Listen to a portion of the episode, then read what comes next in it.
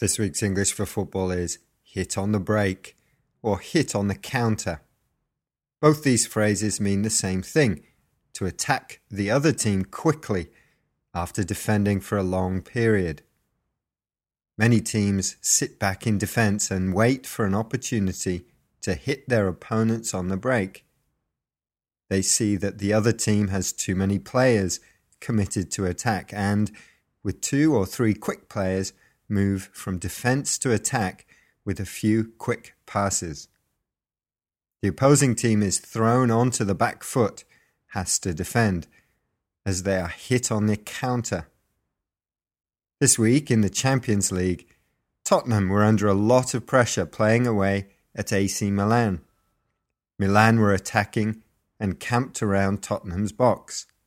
But a quick break from Lennon, who squared the ball to Crouch, saw Tottenham score on the counter. To hit on the break.